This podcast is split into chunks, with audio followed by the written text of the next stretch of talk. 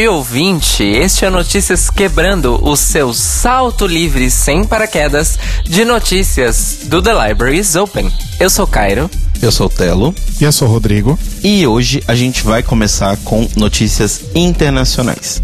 Lá na Chechênia, né, que há dois anos atrás já tinha acontecido uma, uma série de, de agressões contra pessoas homossexuais e da sigla LGBT, essas agressões voltaram a acontecer. Uma associação russa LGBT que não divulgou o nome né, da associação por questões políticas lá da Rússia denunciou que nessa segunda-feira uma nova onda de perseguições na Chechênia está sequestrando pessoas. Para quem não, não se lembra, né, a gente chegou até a comentar isso no The Libraries Open, que na Chechênia pessoas estavam sendo sequestradas, tendo seu, seus passaportes retirados e sendo agredidas e algumas outras mortas, né? A Chechênia é um país de maioria muçulmana que faz parte ali da Rússia, uma região da Rússia.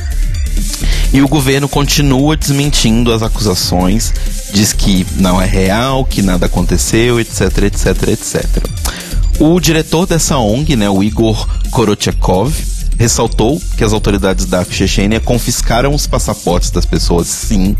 Então ele disse que tem fontes que garantem isso para impedir que as pessoas deixassem o território. E, ele também foram, e eles também foram ameaçados a, e forçados a assinar formulários. Né, que, onde eles diziam sobre relações, sobre pessoas que eles tinham algum contato, que também eram homossexuais, que também eram transexuais, etc. É, num comunicado, a Anistia Internacional fez um apelo para uma reação dos outros países, né, que também basicamente não fizeram nada após as primeiras denúncias lá no final de 2017. E disseram o seguinte, abre aspas: Várias pessoas LGBTs na Rússia permanecem traumatizadas pelos abusos de 2017, quando dezenas de homossexuais na Chechênia foram sequestrados, torturados e mortos. A justiça ainda não foi feita para as violências desse período, provando que essas minorias não podem contar com a proteção das autoridades russas. Então, ainda está sendo investigado esse caso. O jornal russo Noivata Gazeta denunciou né, esse, esses crimes em 2017. Também está fazendo uma cobertura agora desses crimes que teoricamente estão acontecendo em 2019. Então, agora é esperar para ver o que vai acontecer. Mas só para vocês ficarem atentos. E, novamente, assim, não que eu acho que algum de nossos ouvintes esteja planejando isso, mas não visitem a Rússia. Não é um país amigável para a nossa comunidade. Em mais uma notícia ruim, só que dessa vez agora no Brasil, o professor de artes Haroldo Paiva Pereira, que dá aula no Instituto Federal de Minas Gerais, né, o IFMG em Ouro Preto, faleceu nessa quinta-feira, depois de quatro dias que ele estava internado no hospital Pronto Socorro João 23, em Belo Horizonte. Ele tinha 60 anos e ele morreu devido a complicações geradas a partir de um espancamento que ele sofreu em casa quatro dias antes né, dessa internação. A polícia militar foi chamada pela vizinha do professor que viu uma movimentação estranha e aparentemente tinham vários carros estacionados na frente da casa dele. E quando a polícia chegou lá, viu que ele estava muito ferido, né? Tinha traumas na cabeça, no rosto e foi encaminhado para o hospital. E assim, é bem complicado, não foi divulgado ainda quem são os agressores, mas a Polícia Civil né, disse que o suspeito foi um suspeito apenas que foi preso, ele confessou o crime e ele foi encontrado a partir das imagens de câmera de segurança da região. Mas ainda não temos mais notícias sobre o assunto. Né, o Haroldo era muito conhecido, tanto né, pela, por trabalhar no IFMG, quanto pela militância dele LGBT. O movimento itabiritense de lésbicas, gays, bissexuais e travestis fez uma declaração nas redes sociais para o professor, usando aquela hashtag famosa que a gente infelizmente não para de ver, que é o Parem de nos matar. Um abraço, né, para onde quer que ele esteja, para o professor Haroldo de Paiva Pereira e realmente parem de nos matar. E tá ficando cada vez mais constante e tá nos dando muito medo. Agora em notícias um pouco mais leves, né? A gente agora vai para a parte mais feliz dessas notícias LGBT. A primeira mulher trans a ocupar o cargo de deputada na Alemanha é a Tessa Genseher, que aos 41 anos contou ao mundo que é uma mulher trans, né, e se torna, depois de ter, de ter ganhado a reeleição, a primeira pessoa transgênero a assumir esse posto de deputada no parlamento regional da Baviera. Ela já ocupava o cargo antes, né, pelo Partido Verde, só que na época ela ainda era lida e vista como um homem cis. Então ela revelou, abre aspas, sou uma mulher em todas as fibras do meu corpo e agora também uma senhora deputada regional.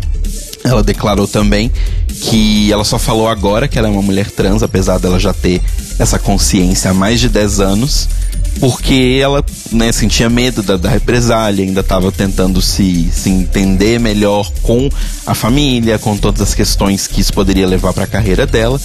E ela disse também, abre aspas, não estou fazendo isso por diversão, eu não escolhi ser uma mulher, eu simplesmente sou.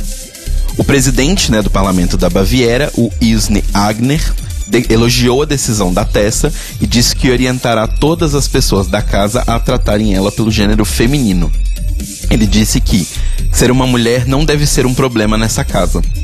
A personalidade de uma pessoa é sempre mais importante que seu gênero.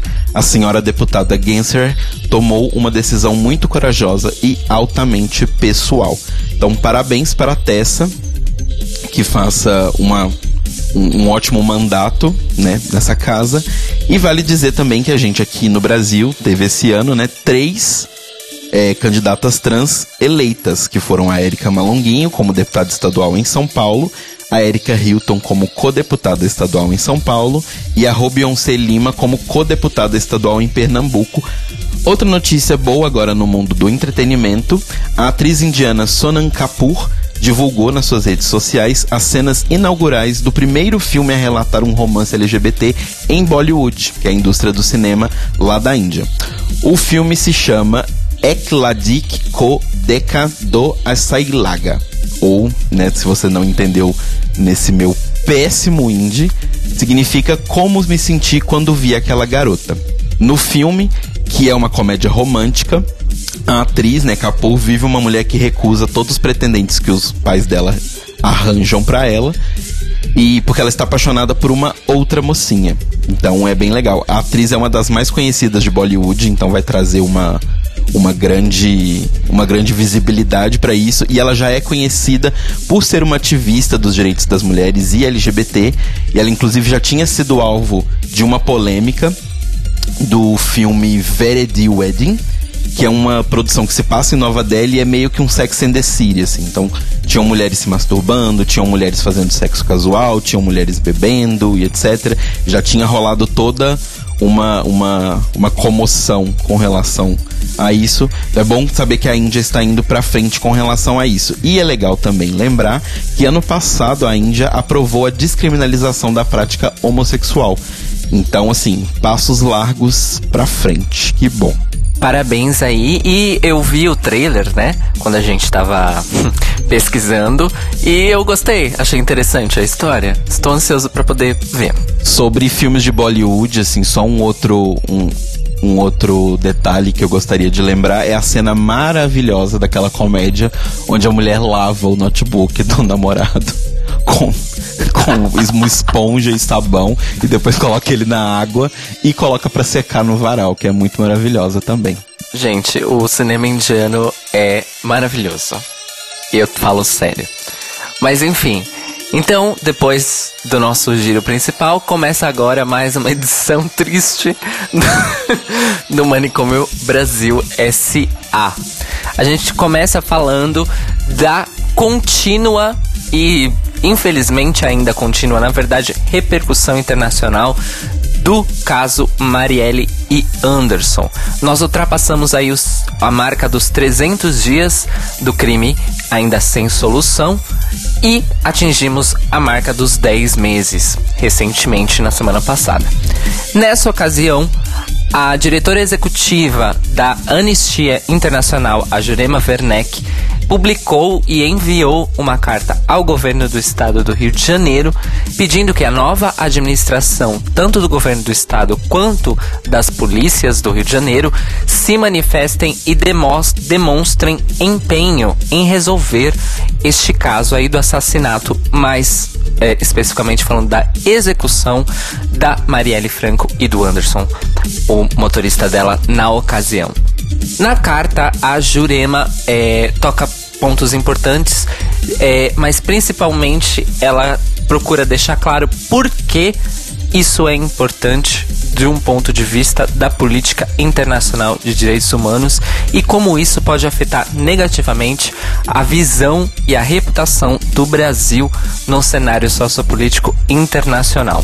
A gente vai deixar para vocês aqui o link uh, da íntegra da carta para vocês lerem na nossa descrição, porque vale muito a pena. Um dos pontos que, obviamente, para a gente mais interessa é quando a Jurema diz qual é o simbolismo de estar demorando tanto tempo para esse caso ser resolvido para a população feminina, negra e LGBT do Brasil que, se, que sente e vê isso como um sinal de que, assim como o pessoal da Chechênia, de que a gente não pode contar com as autoridades caso a gente sofra algum tipo de violência da mínima à mais extrema, como foi o caso da Marielle. A Jurema também faz menção àquele episódio deplorável dos dois candidatos a deputados do Rio de Janeiro e o candidato eleito a governador Witzel, em que em praça pública e diante de uma plateia que os aplaudia, eles arrancaram uma placa é, da, da rua Marielle Franco e fizeram troça com a morte da ex-vereadora do Rio de Janeiro. Continuaremos acompanhando a final 10 meses e quem matou Marielle e Anderson, ainda não sabemos. Seguindo para Santa Catarina, o novo governador de Santa Catarina, o Carlos Moisés da Silva do PSL, vetou um projeto de lei que já tinha sido aprovado na Assembleia Legislativa daquele estado, que estabelece o direito de uso nome social de pessoas trans e travestis em todos os âmbitos dos serviços públicos do estado de Santa Catarina. A justificativa do governador é a seguinte: eu vou ler na íntegra porque vale a pena o deboche. Abre aspas. O nome é um dos principais elementos que individualiza a pessoa natural no contexto da vida social e produz reflexos na ordem jurídica, razão pelo qual o nome simboliza a personalidade do indivíduo e é protegido juridicamente. Fecha aspas. A parte interessante dessa justificativa é que ela poderia ser usada justamente para defender o uso do nome social de qualquer pessoa, não apenas as pessoas trans, mas as pessoas que, por algum ou quaisquer motivo, não se sentem satisfeitas com o seu nome de registro. Além disso, o governador adicionou que aceitar uma lei como essa configuraria até um ato inconstitucional do governador do estado e ele não quer correr esse risco. Eu acho engraçado que esse comentário dele é, é, é como se fosse ele considerar que o nome da pessoa é uma coisa que vem do céu, né? Tipo, você nasce, cai uma luz em cima de você com o nome escrito. Porque assim, todo mundo ganha um nome escolhido por alguém, gente. Exatamente. Além do que, o argumento da inconstitucionalidade não faz o menor sentido a partir do momento que outros estados do Brasil já tiveram leis como essa aprovadas e, no âmbito das universidades federais, isso também já é uma regra estabelecida. Ou seja, não existe nenhum traço de inconstitucionalidade com relação a uma lei desse tipo. Apesar disso, nem tudo está perdido. Esse projeto de lei, que é do final do ano passado, foi é, de autoria do deputado estadual César Valduga, do PCdoB, e depois do veto do governador, ele volta para a Assembleia Legislativa de Santa Catarina e a Assembleia Legislativa vai voltar vai votar se aceita ou não o veto do governador. Caso eles rejeitem o veto do governador, a lei será promulgada sim, independente da vontade dele. Agora é torcer para que a LESC mantenha o seu posicionamento é, demonstrado aí na aprovação dessa lei, para que ela seja promulgada independentemente da vontade, entre aspas, do novo governador de Santa Catarina. Para terminar numa nota boa, o Tami Miranda, o mais novo vereador aqui da cidade de São Paulo e primeiro vereador trans também daqui, ele fez a sua primeira declaração já empossado do cargo.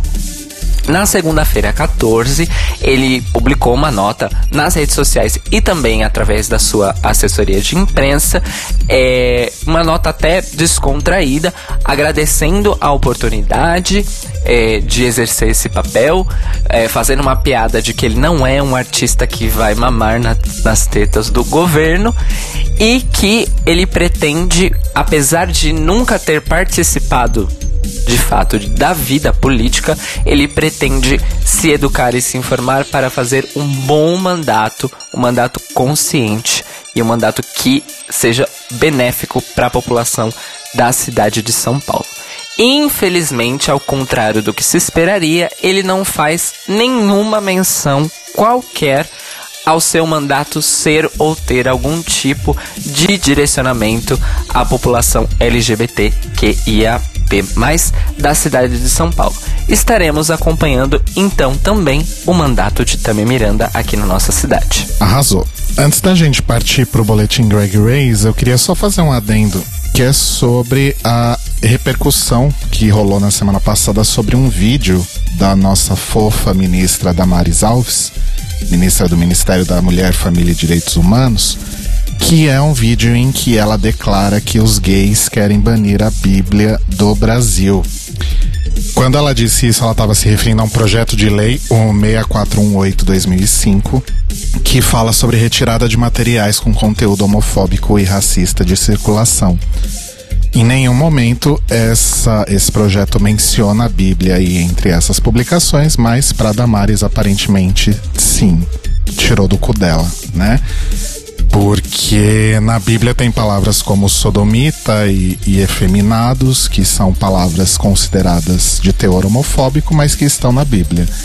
Daí ela juntou Lé com Cré na cabeça dela e falou: querem tirar a Bíblia de circulação. Uh, ela disse também que projetos, que ela é contra projetos de criminalização da homofobia porque punições a esses crimes atingiriam padres e pastores e pais que não aceitam a orientação sexual e o gênero de seus filhos.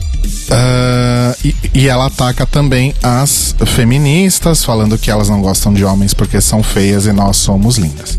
Fato é que este vídeo é de uma palestra que ela deu em 2014. É importante frisar que este vídeo não é de agora.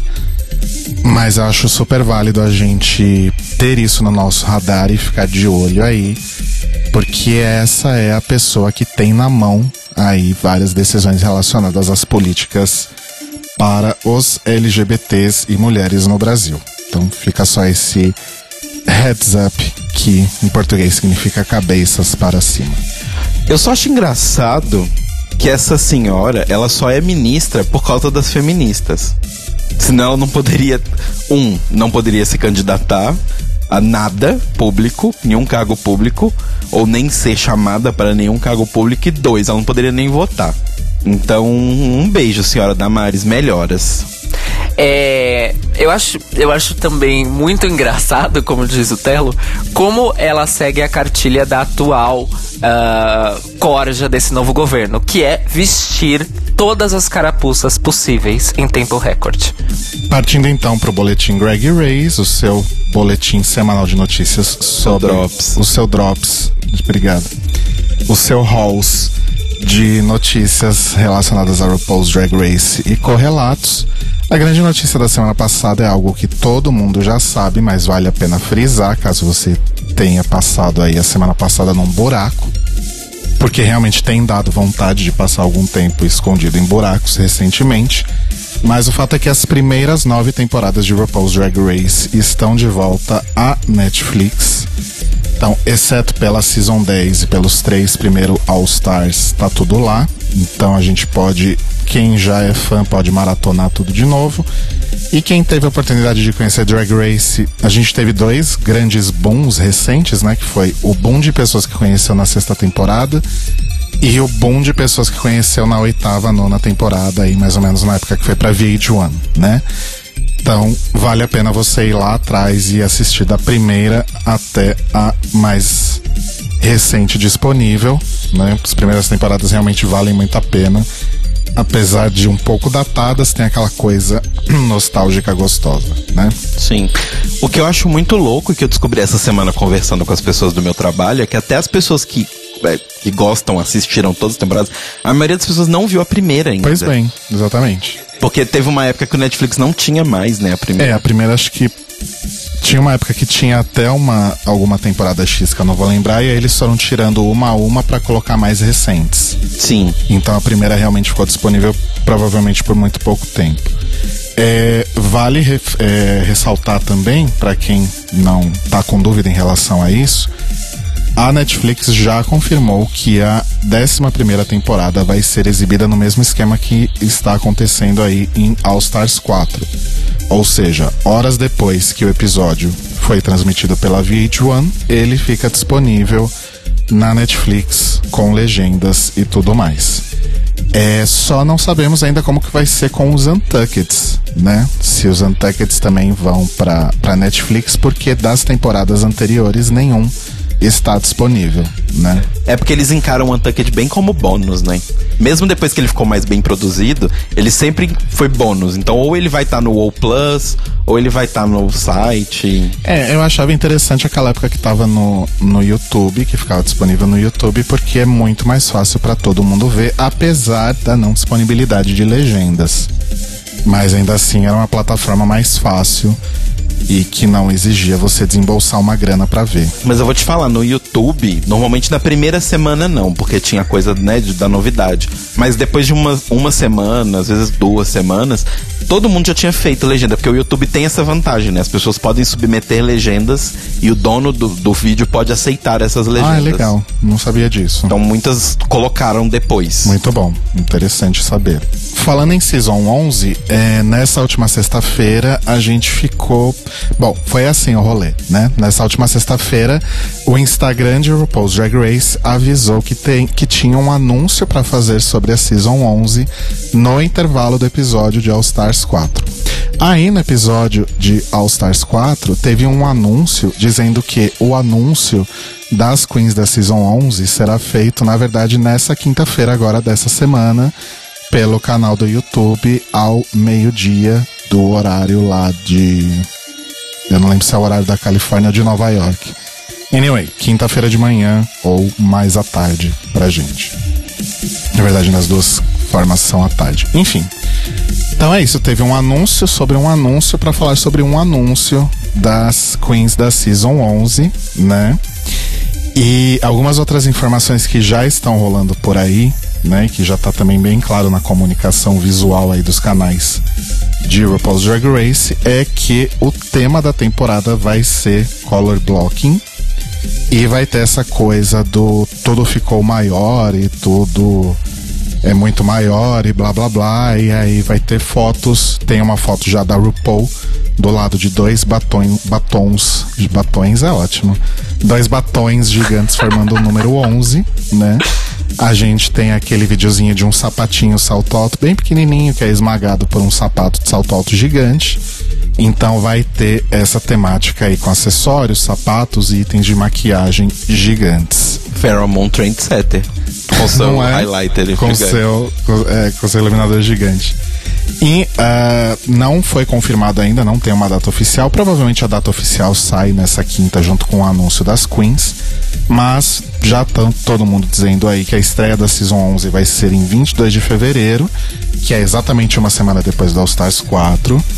E os boatos de participações de Britney Spears e Pablo Vittar continuam muito fortes, então só o tempo dirá.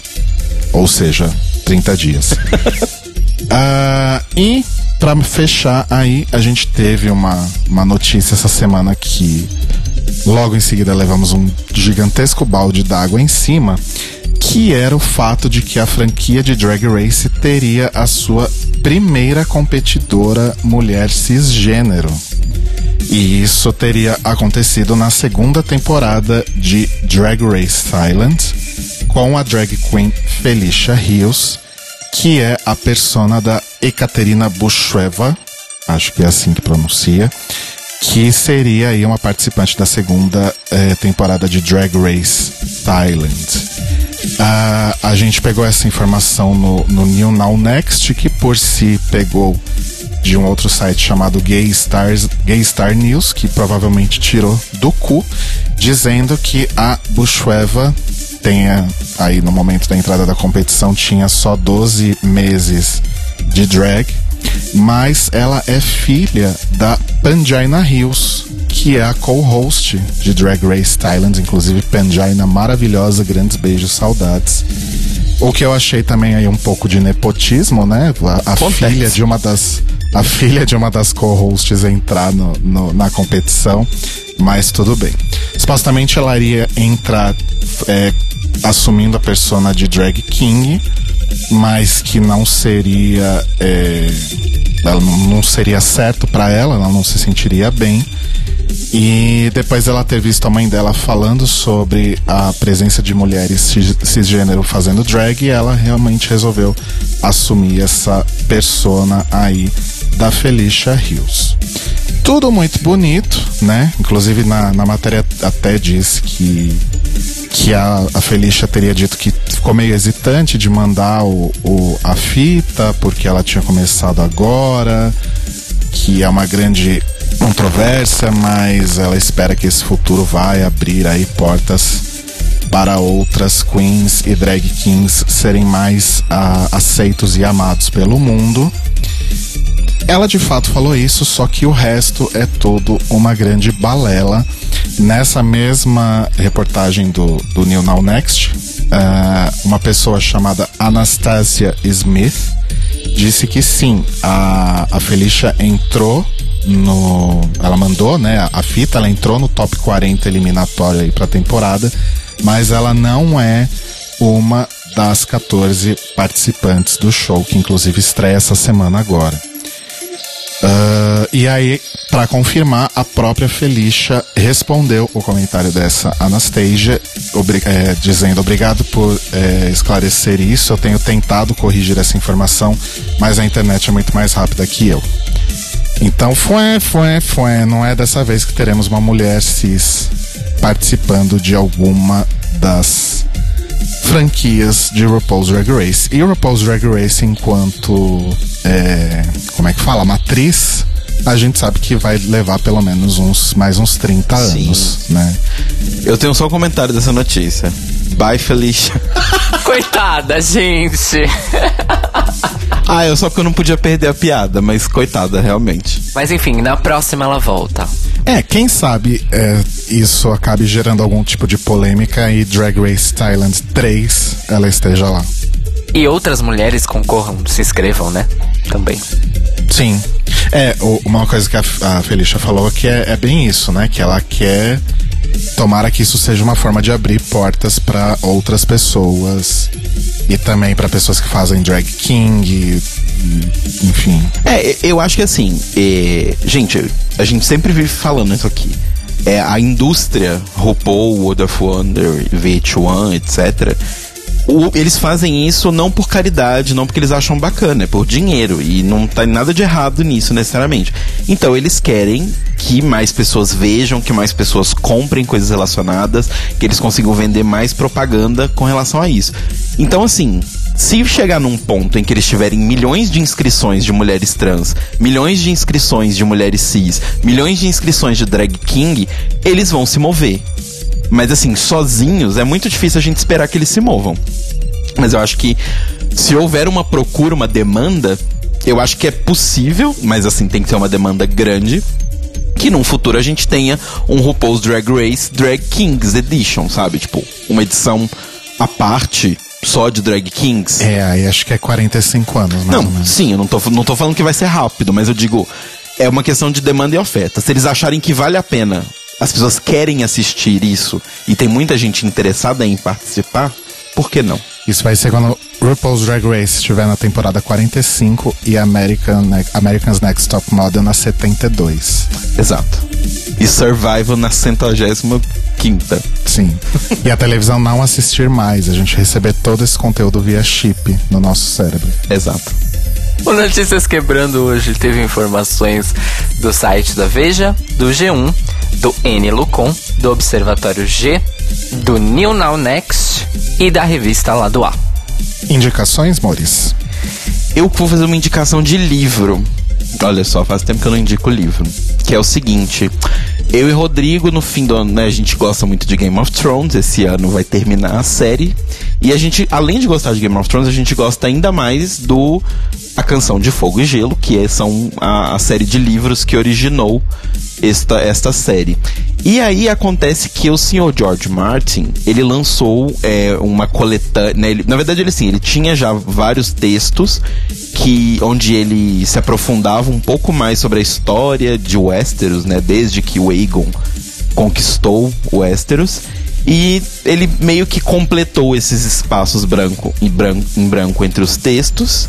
E no fim das contas lançou um livro chamado Fogo e Sangue, que saiu aqui no Brasil pela Suma de Letras. Não saiu pela editora Leia, que é a editora que trouxe é, a canção de Gelo e Fogo aqui para o Brasil. E o livro conta sobre metade dos reinados, né? Desde que o Aegon conquistou Westeros até uh, o, o tempo presente da série, né? Que é quando o último rei Targaryen morreu que era o pai da Daenerys. E aí o livro vai mais ou menos até a metade, estão mais ou menos até o ano 150, ali depois da conquista do Aegon. E é muito divertido, assim, é muito legal porque ele tem uma, uma vibe meio de livro de história, como se você estivesse lendo um livro antigo escrito por um, um, um pesquisador. Então eu acho bem, bem divertido e é legal conhecer alguns detalhes que a gente sabia mais ou menos pela série, sabia mais ou menos por ler aqui e ali, sabia mais ou menos por informações que a gente consegue de youtubers, tipo a, a Mikan e a Carol. É, a Carol Moreira, que a gente sempre comenta aqui das duas. Mas é muito legal o livro, a leitura é gostosa, é rápida.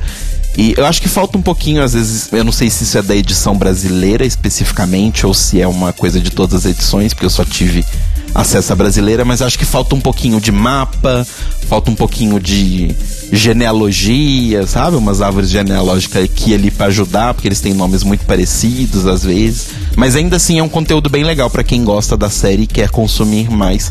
E lembrando que aparentemente vai existir uma, um spin-off de Game of Thrones produzido pela HBO, que vai contar esse passado dos Targaryens, né? Não se sabe ainda se ele vai ser num formato antologia, contando histórias específicas, ou se vai ser uma série corrente, mas vai ter. Então, se você já quiser saber mais ou menos o que acontece, leia Fogo e Sangue.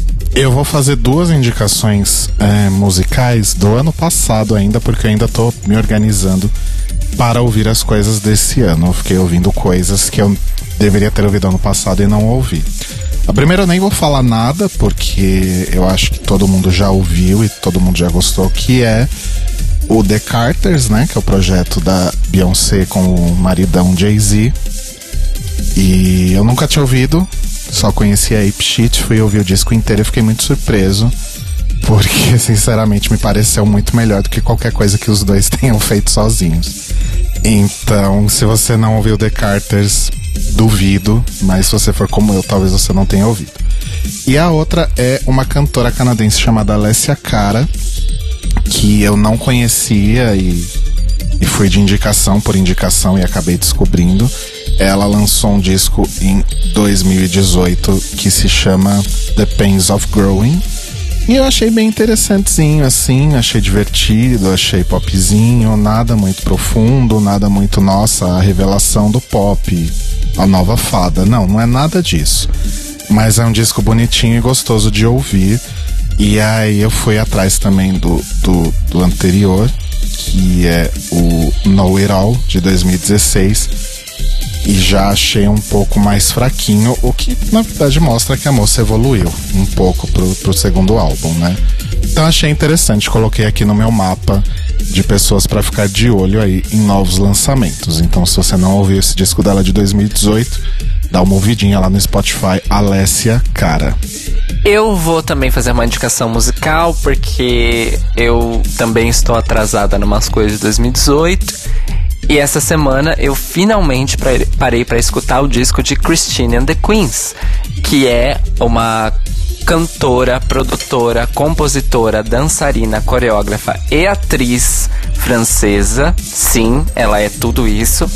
E que lançou no ano passado o seu segundo disco chamado Chris. E que aparentemente é, vamos dizer assim, significa uma mudança de persona. Ela quer abandonar o nome de Christina the Queens e continuar apenas como Chris. E ela é uma mulher pansexual que faz uma exploração aí de androgenia e, e coisas afins. E o disco é simplesmente brilhante. É uma obra-prima do synth pop assim recente. É, ele soa retrô umas faixas e futurista em outras, mas as letras são todas incríveis, a voz dela é, é incrível e os vídeos, meus amores, assistam todos. Todos valem muito a pena. Então, de Christine and the Queens, Chris. Vale lembrar que o nome do projeto Christine and the Queens é justamente porque ela vive ou vivia numa cena com muitas drag queens e ela meio que que quis fazer essa referência aí no nome do projeto. Da ref. Essa ref. Como diria a Isadora do Vamos Falar Sobre Música, ai para, eu amo Christine and the Queens. E a Notícias Quebrando está disponível toda segunda-feira, logo nas primeiras horas, no seu feed. Assine nosso feed, caso não o tenha feito. E também está disponível no Spotify, assim como os episódios do The Library is Open. Você pode também ouvir o Notícias Quebrando toda segunda às 8 da manhã na Rádio Sense em sensecast.org. E se você quiser mandar um tweet pra gente avisando que vai mandar um e-mail, avisando que vai deixar um comentário no nosso site, você pode entrar em thelibrariesopen.com.br e no post desse episódio do Notícias Quebrando e deixar seu comentário lá ou mandar um e-mail para contato@thelibrariesopen.com.br. Nas redes sociais nós somos o Tlio Podcast, T L I O Podcast. E nós nos ouvimos e nos falamos novamente mais tarde, às nove da noite desta segunda-feira, ao vivo, na Rádio Sense em sensecast.org para comentar o sexto episódio de RuPaul's Drag Race Grandes Estrelas 4. Esse episódio que foi assim. La La Paruta. A gente vai ter bastante coisa para falar, então não perca e participe com a gente ao vivo do chat, porque vale a pena. E tenha uma boa segunda e uma boa semana. Beijos. Beijos, mores. Beijos, amores. Até daqui a pouquinho.